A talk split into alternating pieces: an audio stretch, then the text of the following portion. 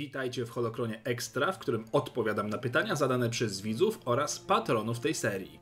Jeżeli chcesz mieć pierwszeństwo w zadawaniu pytań, dołącz do Szumowin z Narszada i zadawaj pytaniami bezpośrednio oraz proponuj tematy odcinków. A dzisiaj lecimy z kolejnymi dziesięcioma pytaniami. Czy Padme używała nazwiska Skywalker?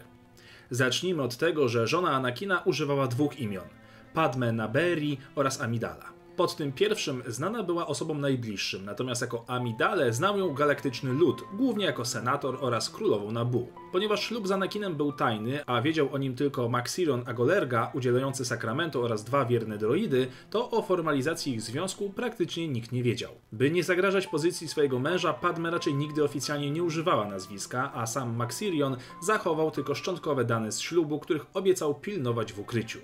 Jeżeli jednak założyć, że ślub miał moc prawnie wiążącą, to najpewniej przyjęła jego nazwisko, przynajmniej w swoim sercu. W chwili śmierci Padme możemy więc powiedzieć, że jej pełne imię brzmiało Padme Naberrie Skywalker. Jaka rasa zamieszkiwała planetę Telos?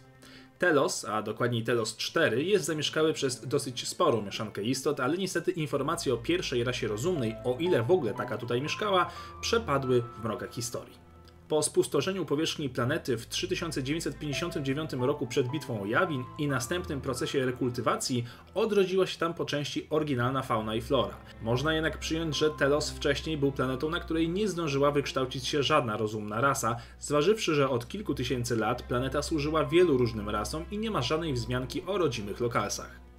Jak wiele zleceń miał Boba Fett między epizodem drugim a epizodem szóstym? To pytanie wymaga dogłębnego kopania, ale i tutaj wątpliwości będzie sporo, zważywszy, że legendy lubią sobie często same przeczyć. Między podanymi epizodami Boba podejmował się szeregu zleceń, w szczególności w okresie imperialnym, gdzie osiągnął już status kultowego łowcy nagród. Wiele zleceń jest w książkach i w komiksach wspomnianych, czy też przypisywanych Fettowi, nie zawsze zresztą zgodnie z prawdą.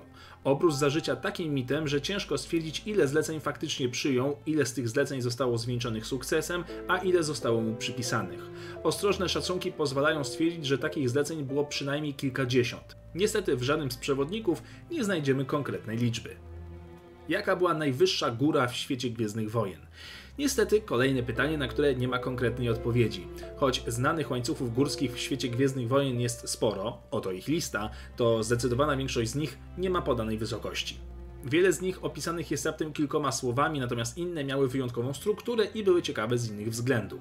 Przykładem może być tutaj żywa góra zamieszkująca nieznaną planetę w systemie Wagadar, którą napotkał mistrz Joda. Ta wielka góra była wielkim gigantem żywej skały, przedstawicielem pradawnej rasy zbudowanej z niebieskiego kamienia przesiąkniętego żywą energią mocy.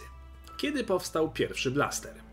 Pierwszym znanym w historii blasterem był ten używany przez starożytnego droida zbudowanego za czasów Imperium Rakatan. Warto jednak zauważyć, że broń ta była niemalże porównywalna technologicznie z bronią znaną już na cztery tysiące lat przed rokiem zerowym, a Imperium Rakatan liczy sobie grubo ponad trzydzieści tysięcy lat. Tak więc technologia blasterów najpewniej sięga jeszcze wiele, wiele tysięcy lat wstecz.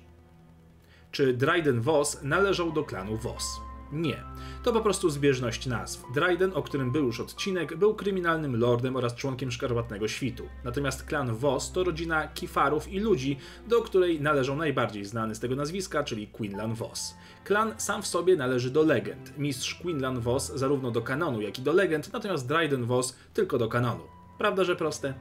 Czy historia Gwiezdnych Wojen dzieje się w przeszłości czy przyszłości? To pytanie, na które wiele osób odpowiada błędnie, uważając, że skoro są statki kosmiczne i broń blasterowa, to na pewno wszystko rozgrywa się w przyszłości. Aczkolwiek prawidłowej odpowiedzi udziela nam przecież pierwszy napis, który widzimy przed każdym filmem z Gwiezdnych Wojen, czyli dawno, dawno temu w odległej galaktyce. Cała historia Gwiezdnych Wojen rozgrywa się w innej, obcej nam galaktyce, a baśniowe wprowadzenie dawno, dawno temu wskazuje, że to raczej zamierzchła i bajecznie daleka historia. Tak więc Gwiezdne Wojny rozgrywają się w przeszłości. Czy istniał Jedi znający wszystkie formy walki mieczem świetlnym? Mistrza Jodę uważa się za jednego z niewielu Jedi, którzy opanowali wszystkie formy walki, aczkolwiek sam mistrz, jak wiemy, nie korzystał z nich za często. Znamy też jednego Sifa, a był nim Darth Sidious, który opanował perfekcyjnie wszystkie siedem form, łącznie z ich rzadkimi stylami walki. Niektórzy nazywają to mistrzostwo zjednoczeniem form, czyli praktycznej możliwości przechodzenia z dowolnej formy w drugą. Co stało się z ciałem Greedo po jego śmierci? Koniec żywota Greedo zaowocował dość ciekawą, choć makabryczną historią. Jego ciało zabrał niejaki Wucher, który miał z łowcą nagród na pieńku. Wucher wraz z droidem C dwa R cztery osadził ciało Greedo w bardzo mocnym roztworze alkoholowym. Po jakimś czasie ze szczątek łowcy została jednak sama głowa, którą Wucher nadział na pal. Następnie głowa dostała się w ręce kogoś, kto znał łowcę za życia i zorganizował mu pogrzeb. Na ceremonię przybyło kilku jego kolegów po fachu. Przyznajcie, że nie spodziewaliście się takiego finału historii Greedo. Sam byłem zaskoczony. Czy istnieli Jedi z rasy Shistavanenów? Podobna do wilkłaków rasa miała jednego znanego przedstawiciela wrażliwego na moc imieniem Wulfin Moon, który walczył w wojnach klonów. Innym, nieznanym jednak z imienia, był Jedi walczący z separatystami na Kamino.